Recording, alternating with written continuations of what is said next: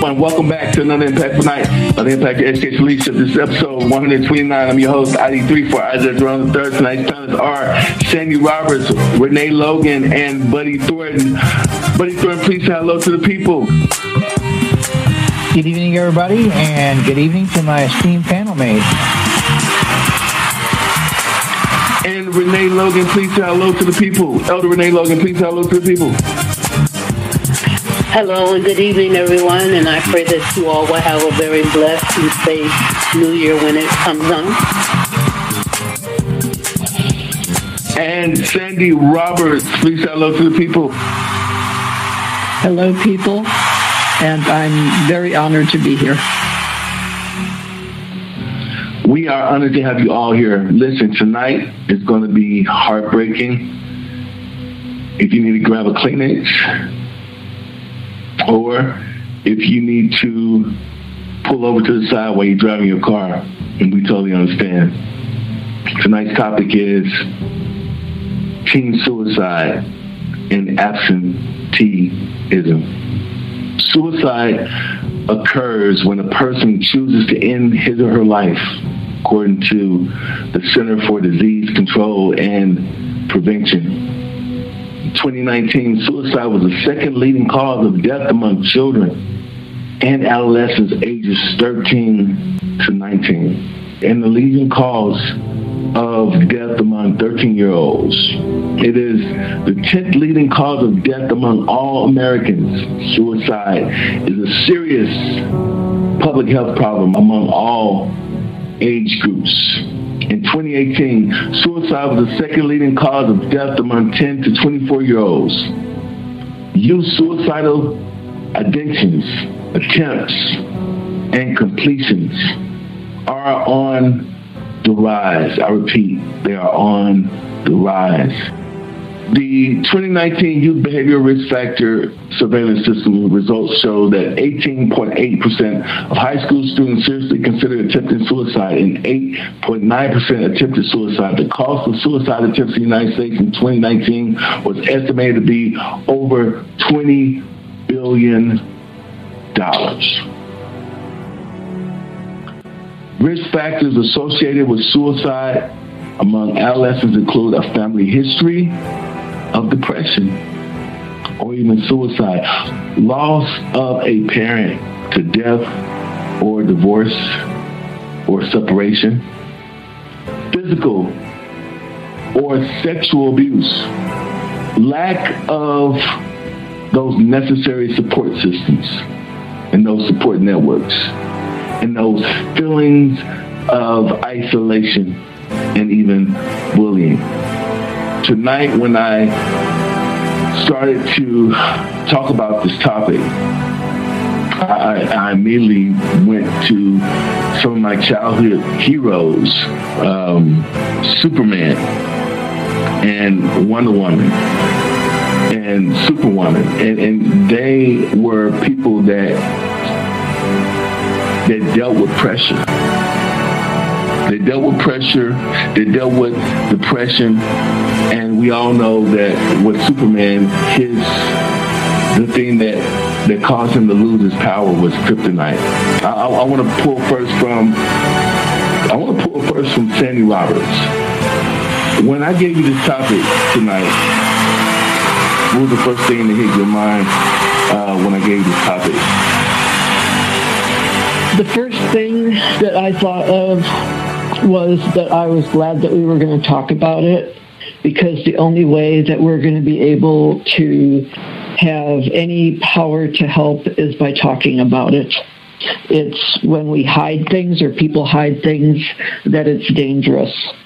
Uh, I, have worked with teenagers basically for the past 30 years, and the amount of teens that were suicidal for the assorted reasons that you spoke of earlier um, is, is, so true.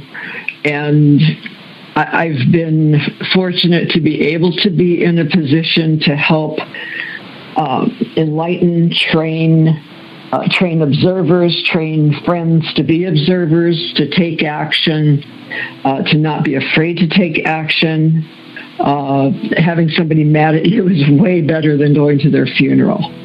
And so I was very pleased that we're going to talk about this topic tonight. Thank you. Well, no, we thank you. We thank you. We thank you for those 30 years of working with our youth. Um, I want to ask that same question to Elder Renee Logan. Uh, and before I ask you this question, I, I, just, you know, I was just thinking as Ms. Roberts was talking, you know, when when Superman got in trouble, uh, when Wonder Woman got in trouble, and, and, we know these are not true characters, right? They're, but still, they're, they're characters. And, and when um, when when these characters got in trouble, who who held their hands? who gave them those words that they needed to hear to re-energize them, to give them hope. Um, but Elder Renee Logan, when, when you saw this topic come across your desk, what was the first thing that came to your heart or to your mind or to your spirit? Thank you, um, Elder and Prophet Isaiah. It, even now, as we are getting into this, it's still um, it's kind of a struggle for me emotionally.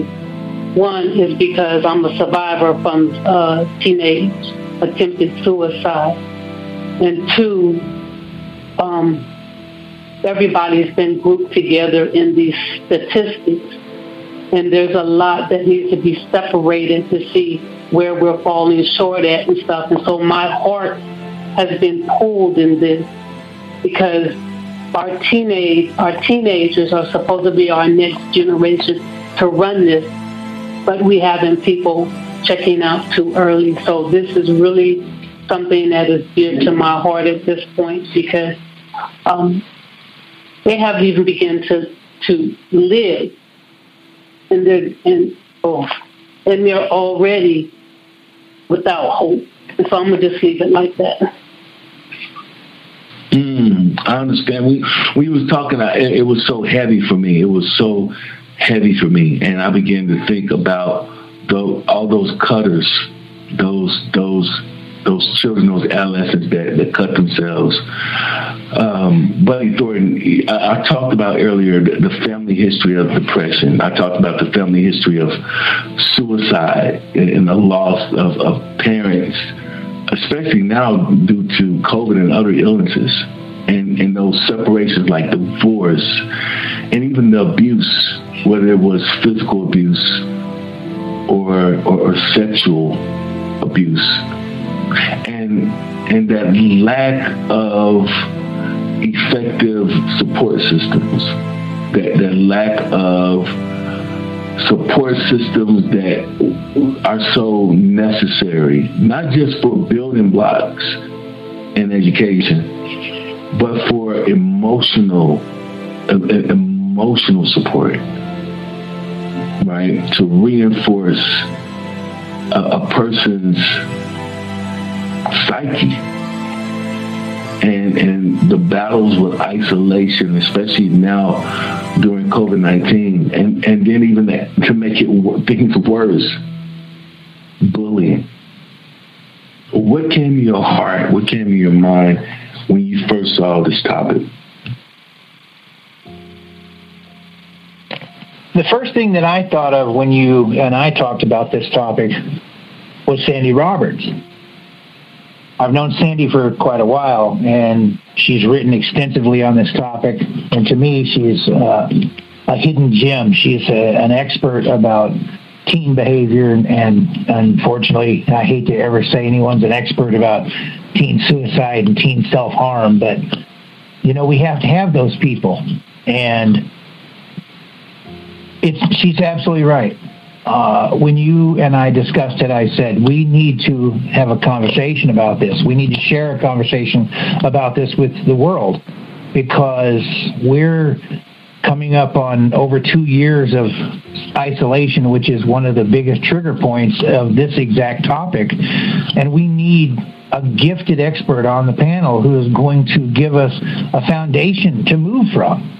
And I can add perspective. I know Elder Logan can add perspective, but I just felt honored that I would be included in the conversation because the teens are God's gift to us for the future, and we have to find a way to protect them. And I believe that this topic is one of those shields that we can build and we can put up and we can use to protect them. But we have to be willing to not use it as a hidden topic. It's got to be something that we're willing to take the hit. We have to be willing to take the pain. We have to be willing to shed the tears and get this topic out on the table. Oh God, I'm so glad you are on this podcast with us tonight, um, Elder Renee Logan and Buddy Thornton. As you two were speaking, the first thing that came to my mind was, yeah, I, I mentioned the right people, Superman and Wonder Woman and Superwoman, because they were known as heroes because of the lives that they saved. We need information. We need movements. We need people. We need policies to help save our our sons and to save our our daughters from the kryptonite of guilt, from the kryptonite of panic and anxiety and aggravation so that they can overcome these agitations. But we need people like Sandy Roberts that are persistent, that are in season and out of season, that are realistic to help our children, help our, our children manage through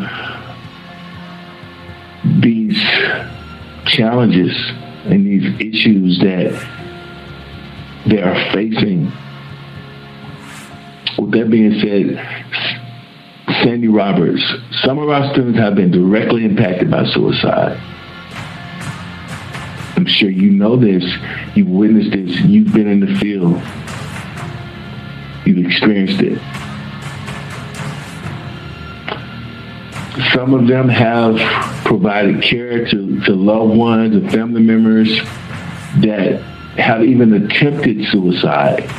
And so they heard their stories. They shared their experiences. They heard their voice. So they know what it sounds like to go there. Okay. I want to draw from your your your grace because I, I feel like what you do is not just talent. I feel you have to be grace for it. You have to be positioned for it. You have to be positioned for their disposition. And so what should what should parents and teachers be on the lookout for through your lens, through your perspective, through your vision, when they encounter students that may be attempting suicidal plans or even suicidal attempts. And we want we want you to share with us. We're going to listen. Please take your time and let us know what how do you see it through your lens and I would say countering or even looking out what the signs of, of what to look out for to counter uh, a, a, child's suicidal plans and attempts? That's that's my question for you. Okay. Um, really, the most important thing is to be willing to talk about it because if we're not talking about it, we're keeping it in the closet. And we need to talk about it in order to prevent it.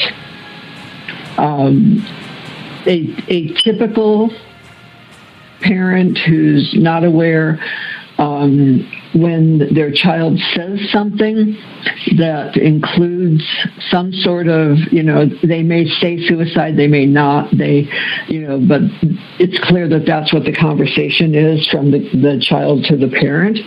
And a typical parent response is, oh, don't talk about that you know that yeah you know don't do that don't talk about it blah blah blah and it just it often gets a negative response that closes the conversation, closes the access to someone who might be able to help. There have been parents who have said to their child, uh, don't embarrass the family that way.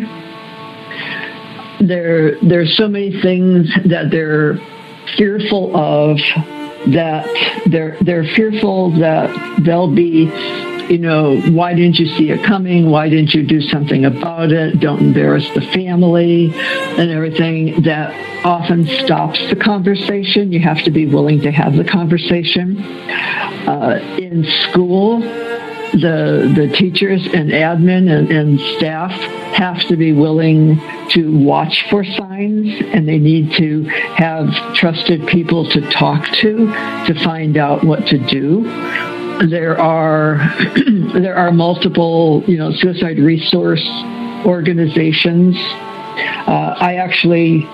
Um, uh, I'm not sure if it's an organization. Actually, there, there's a group that started putting together a, a day program. They do it every January uh, on suicide prevention. Uh, this uh, past year, or this this year that we're just about wrapping up, um, they actually did it basically online, and every school in Arizona and in some other states uh, were invited and that to participate and they had speakers they had uh, i was part of the of the team that i started for that conference that took live calls uh, from you know from anyone who called in to the number. It could have been a parent it could have been a student and since it was online the way it was, we were able to you know handle a, a, huge volume. So i was on the on the team that was you know taking the calls that were coming in. We were texting we were talking we were we were doing everything. And more places need to do that. They need to talk about it. They you know i I'll, I'll say this you know 50 more times. They need to take it out of the closet and talk about it. It's not embarrassing. It shouldn't be seen as you're a bad parent if your child is suicidal.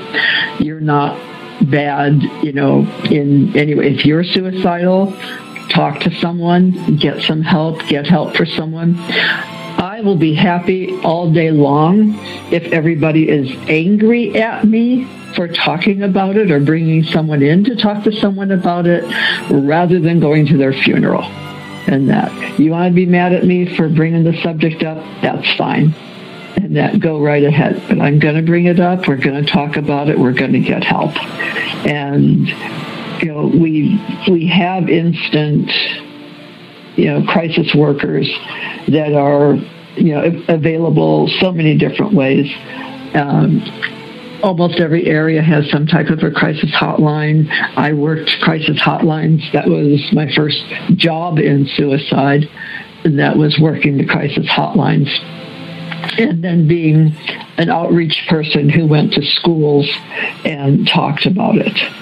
Uh, so I, I, I, may have strayed off what the original question was, but, but tell, tell me what you no. want to know next. no, you know, as, as you were talking, it, you know what I love about this conversation, what, what I love about this this panel and the dialogue is it, it's so realistic and it's so real that it pulls from you.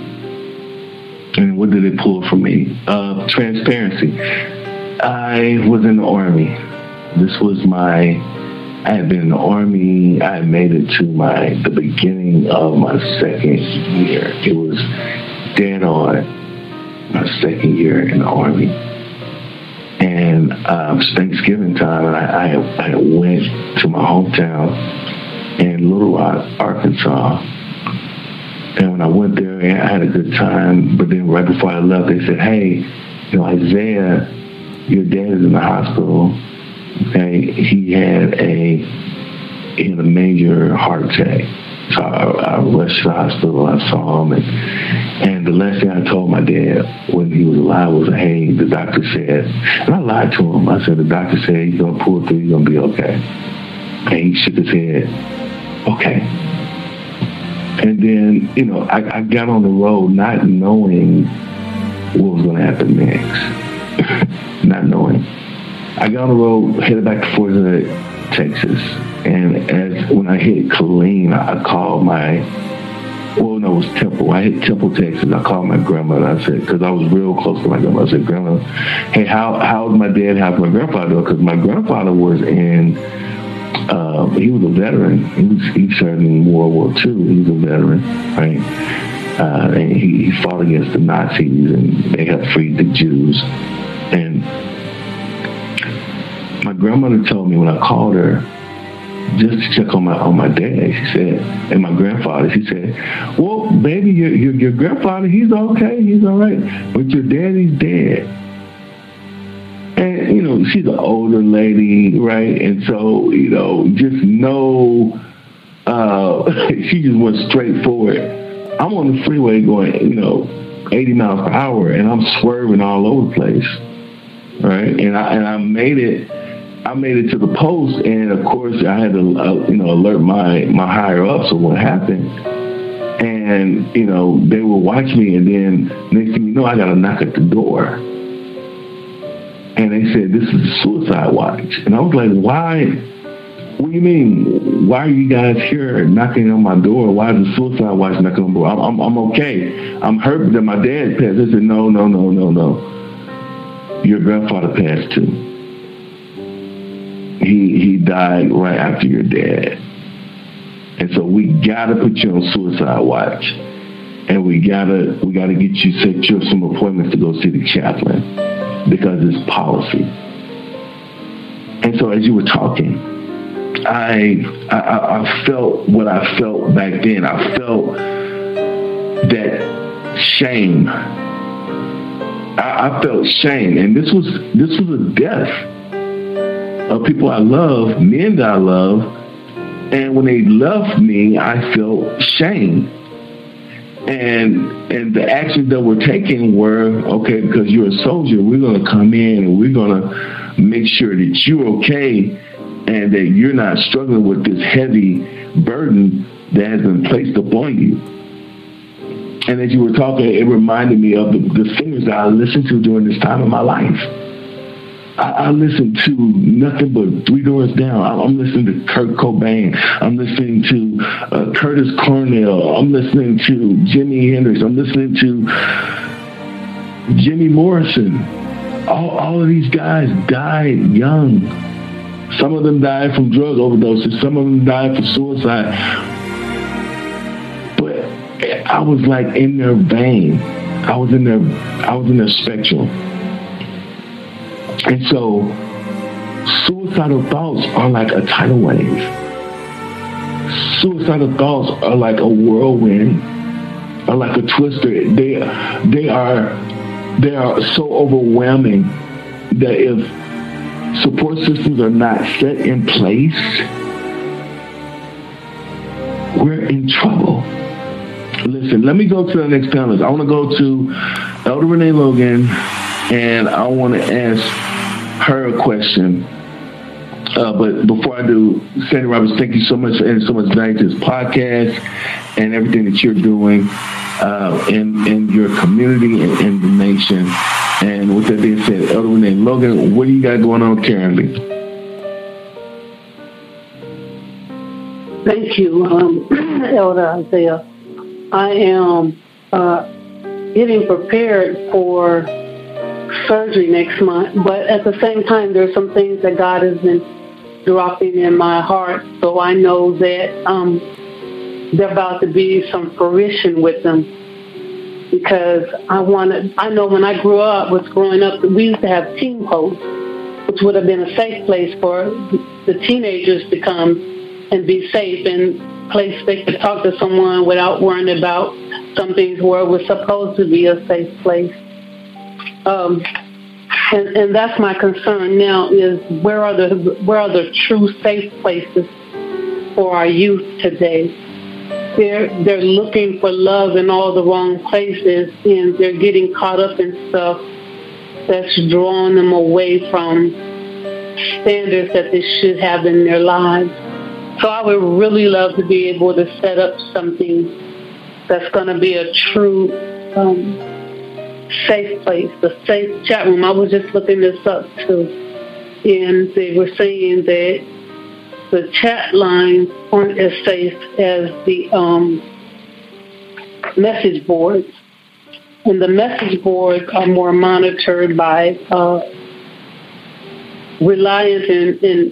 in uh, I, I really don't want to use the word qualified, but an adult that is trusted so that the, the message board is monitored and and that is a big concern for me right now because I know back in the past um, you could put certain things in the computer to look up, and a lot of pornography or different things would would come up, and it wouldn't be what you were looking for.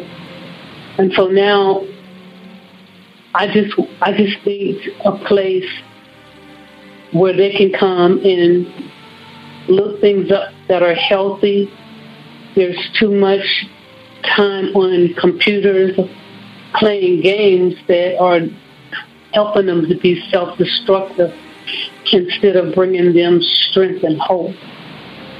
So that's where I am right now. Also starting my own business.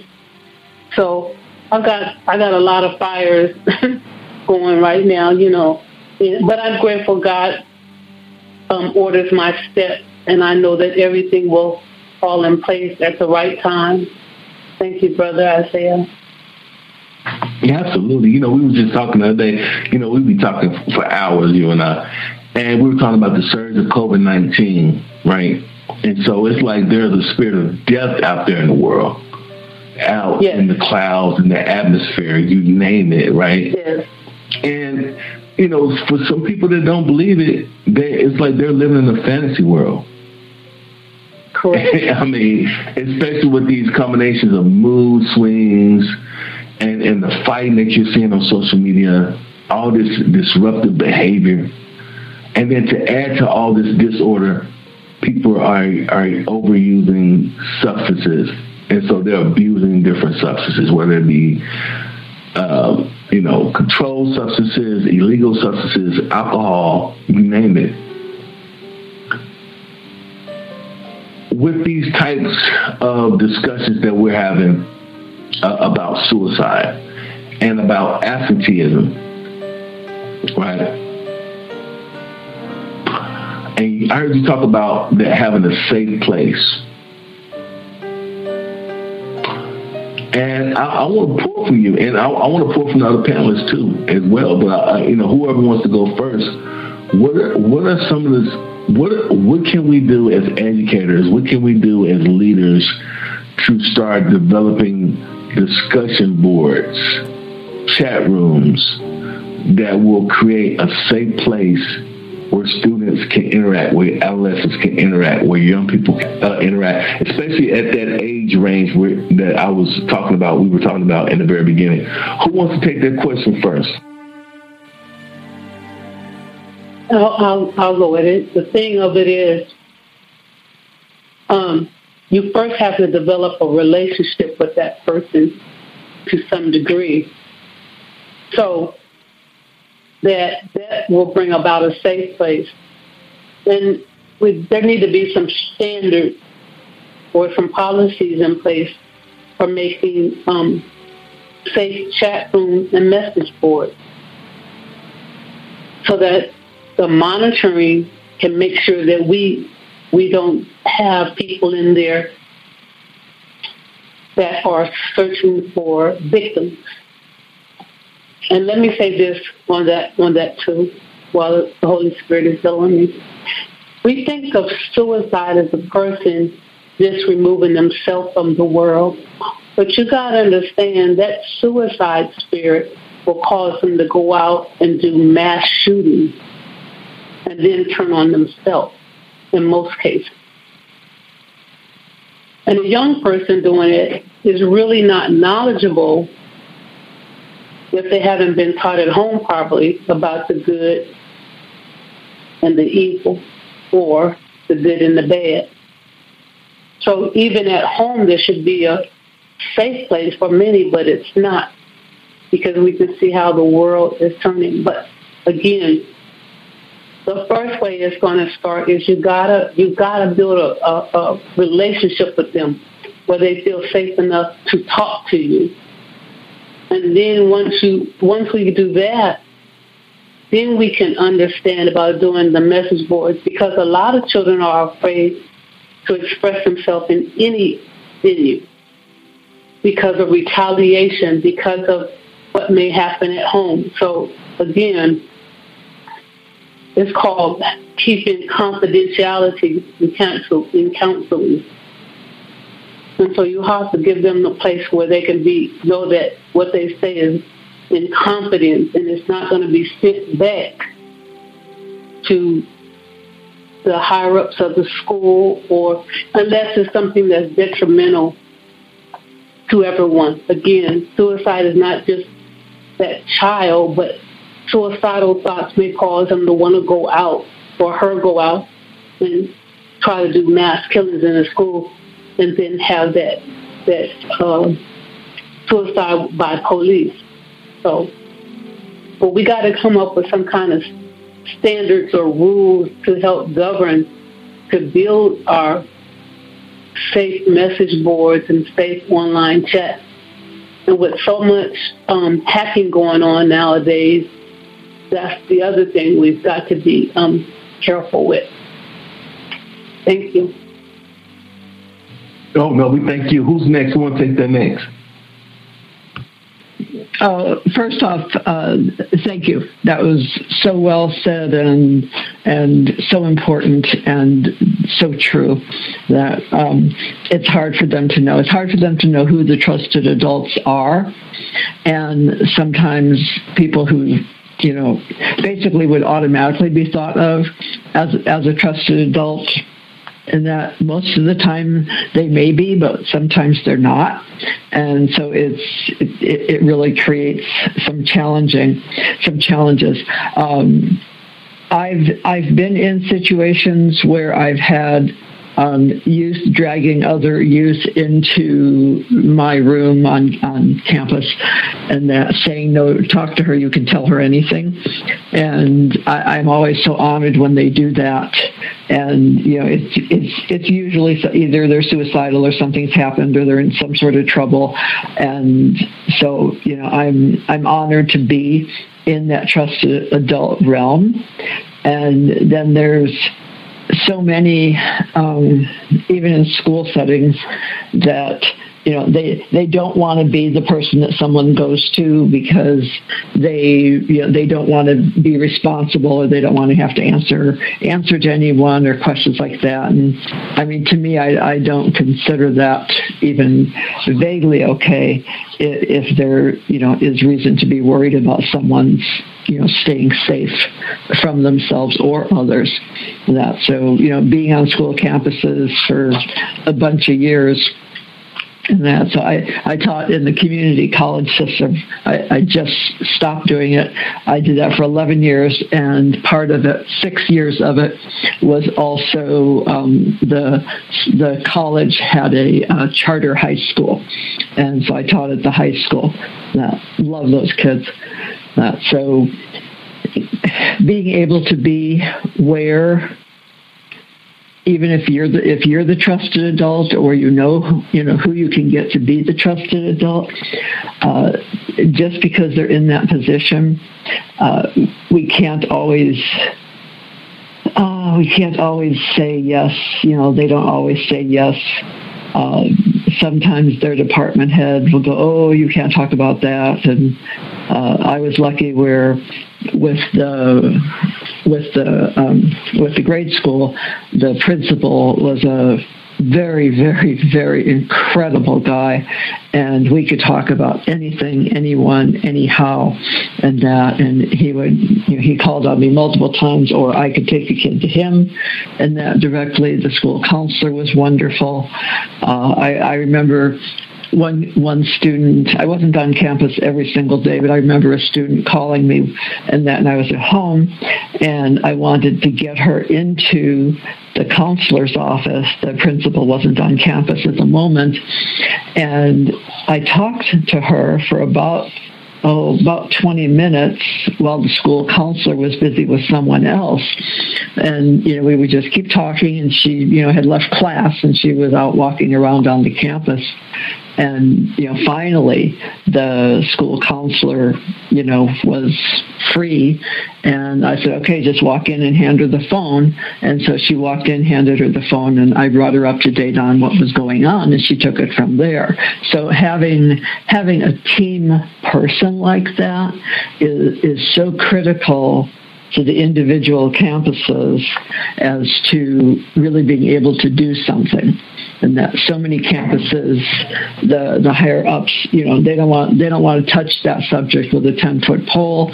Uh, they want to know you know that the students are in their classrooms and etc so uh, well let me say something. let, let, me say something quick because as you, as you were talking let's change it up a little bit. I want to talk to you about uh, microaggressions right? And how are microaggressions um, connected, I would say, uh, concerning these behavior episodes that we, we've been talking about throughout this podcast. And, and, and please let the listener audience be aware of what microaggressions are before you get started and, and how they're, they're affecting our different uh, communities. Um, when, when, when I say that, I mean, you know, I'm talking about socioeconomic status. Um, I'm talking about cultural diversities. You know, you know, do they affect those different um, statuses differently, or, or is it is it even across the board? What are your thoughts? We want to listen to you. We want to hear what you got to say and yeah, speak your mind, be candid.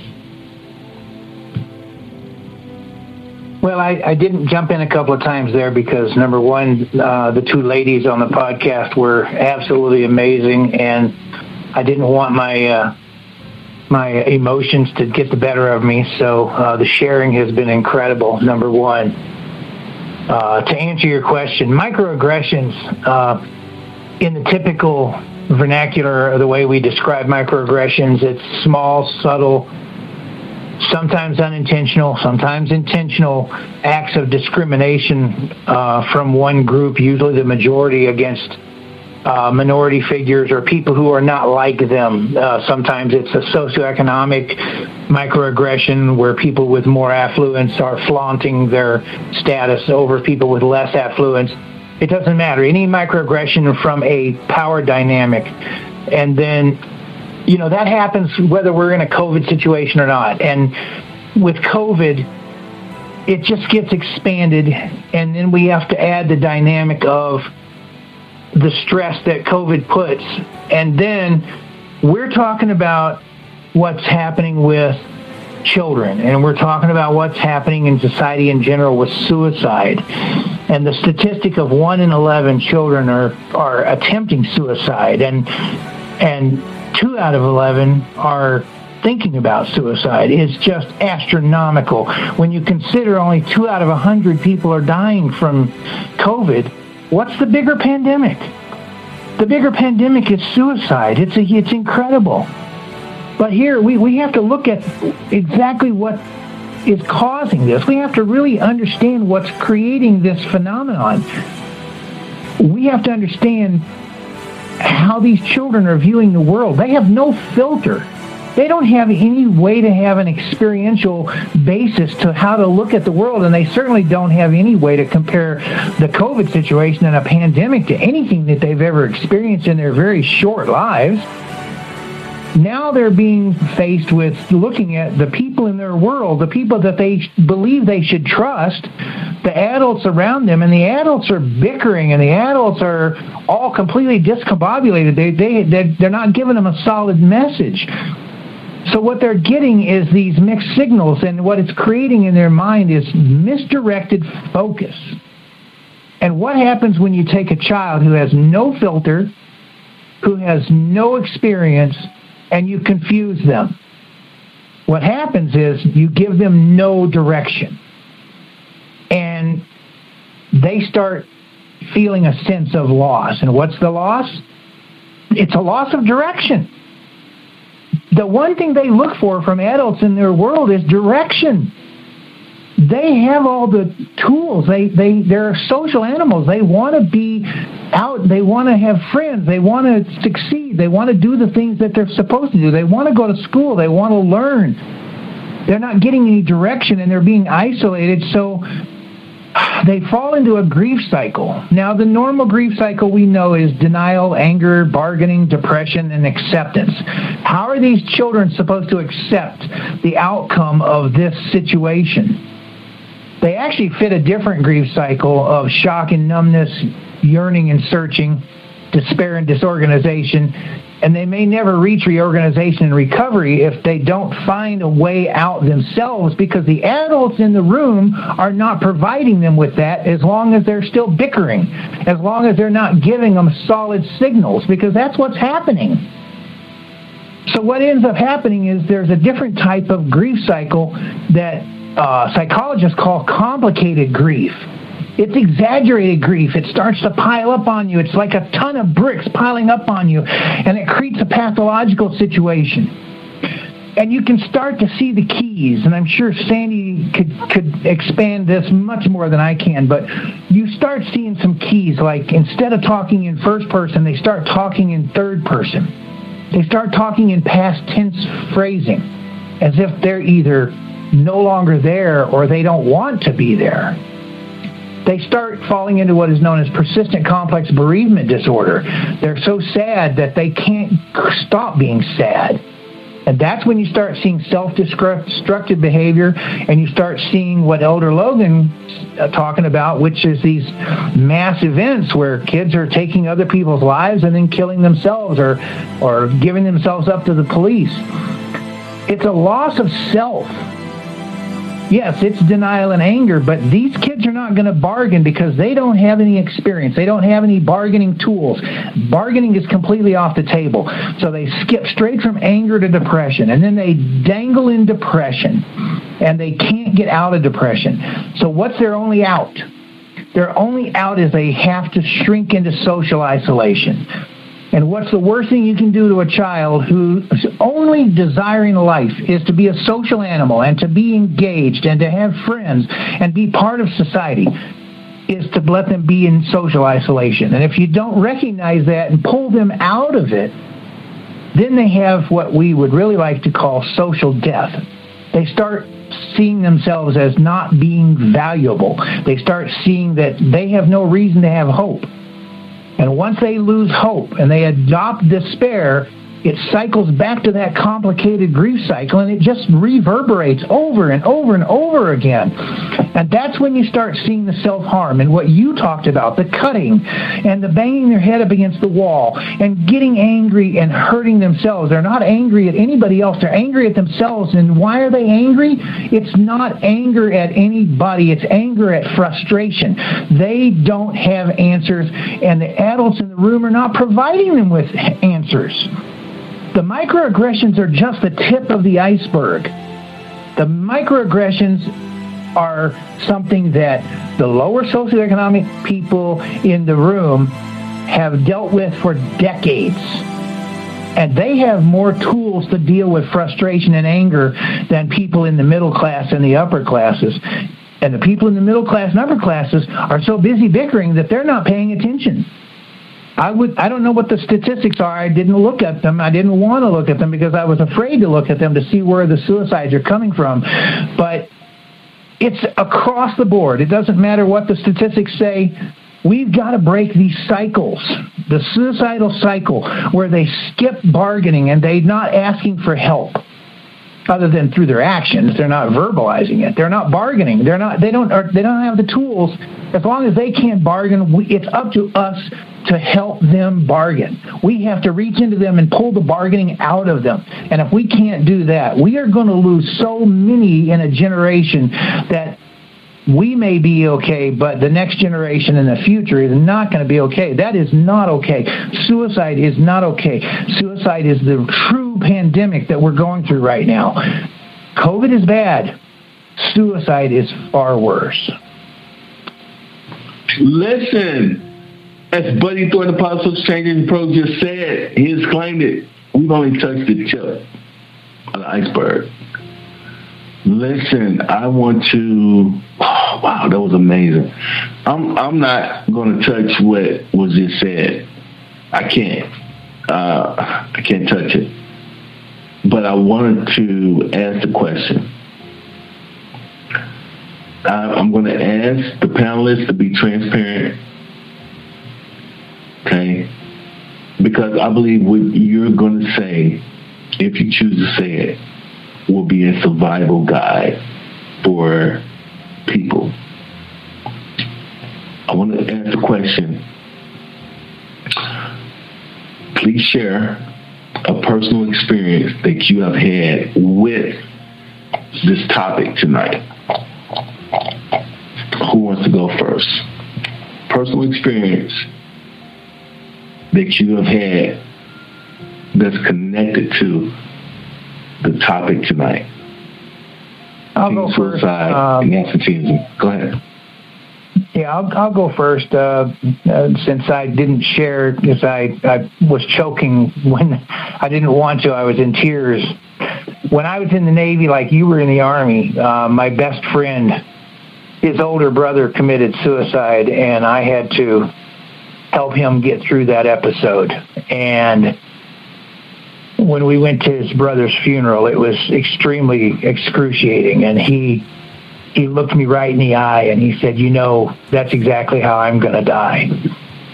And fast forward about eight years later, he had gotten married to a, a good friend that we both knew, and then they went through a little bit of a contentious divorce. And I ran into one of his nieces in Arizona a few years later, and I asked her how he was doing, and she said, "Oh, he committed suicide." And he, she told me when, and sure enough, eight years after his brother had committed suicide, he committed suicide the same way.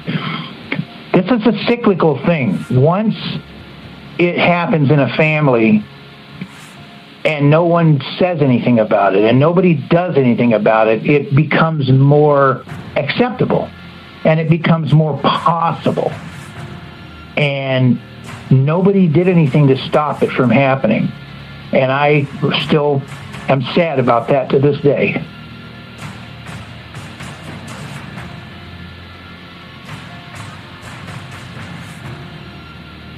Wow. Uh, wow. Um, yeah, go ahead. Go ahead. This is Elder Renee. Um, my personal is that I had tried to commit suicide three times as a teenager because there was so much on me. Uh, oh, I no. Have, I have a scar that reminds me of it. And um, I was literally drowning in pain and, and too much stress. As a teenager, too much stress because of my family and other things that were being that were going on. And the saddest part was that um, we used to have a grocery store called or a supermarket called Ralph's that was across from where I lived.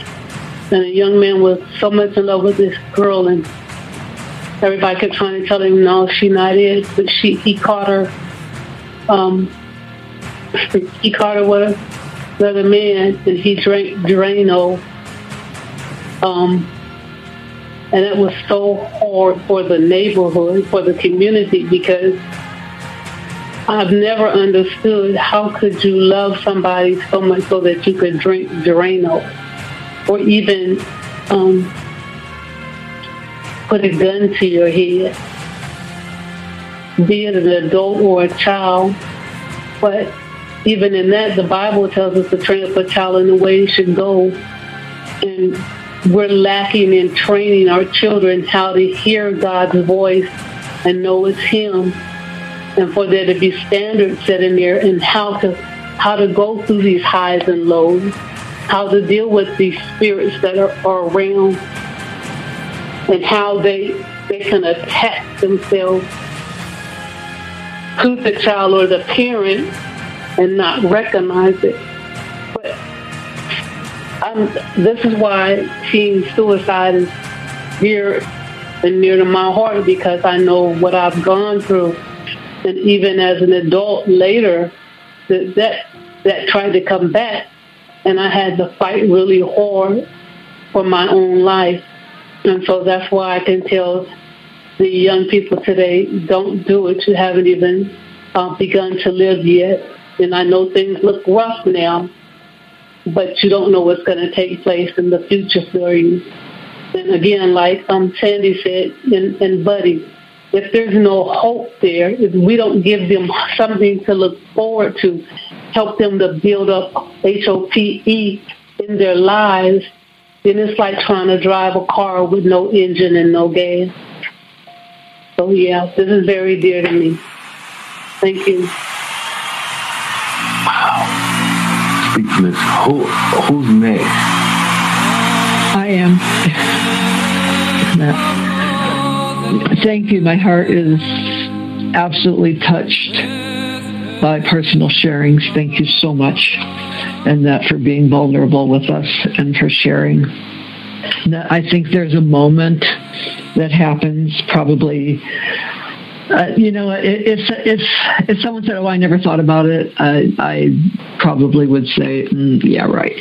And uh, I think there's a moment that we all have that life sucks so much that it's like, "Oh, I don't want to do this anymore."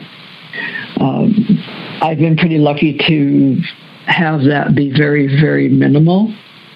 That, but there are times that life just sucks and really just hanging in there and being able to go on and that you know you should we should we should win a prize you know so we we should come up with you know with some type of a of a hanging in there prize and hanging in the positive way of staying and that not not in the um, suicidal way. And uh, we start talking about this, we have to watch what we're saying, and uh, that we don't use the words the wrong way. Uh, th- this is such a difficult topic.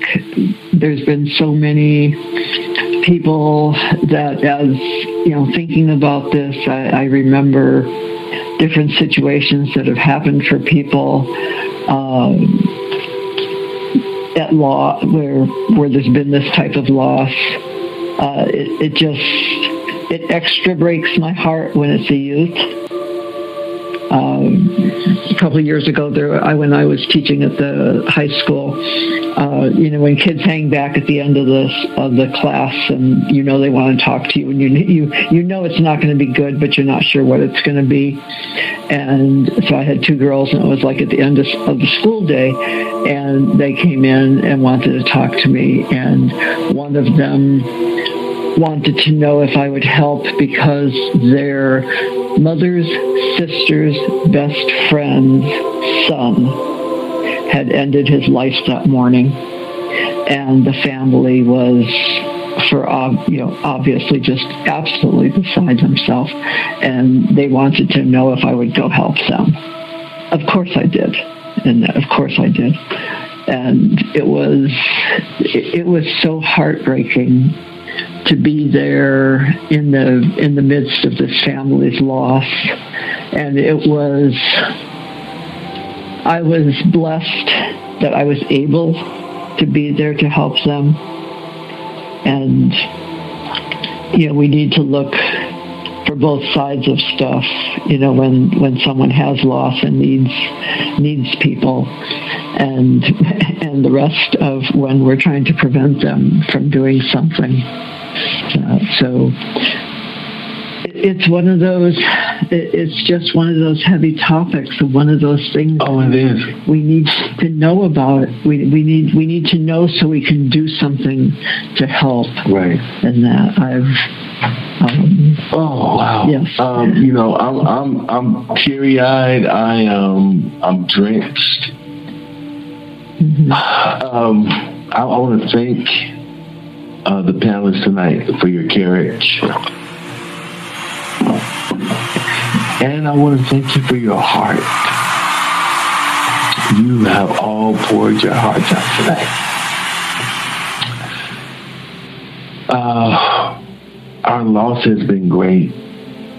And so we um, we encourage those listeners to share this podcast.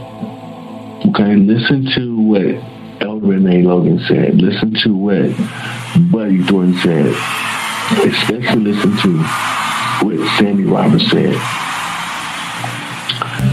We are done for tonight.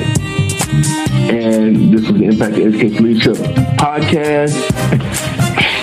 Good night. God bless.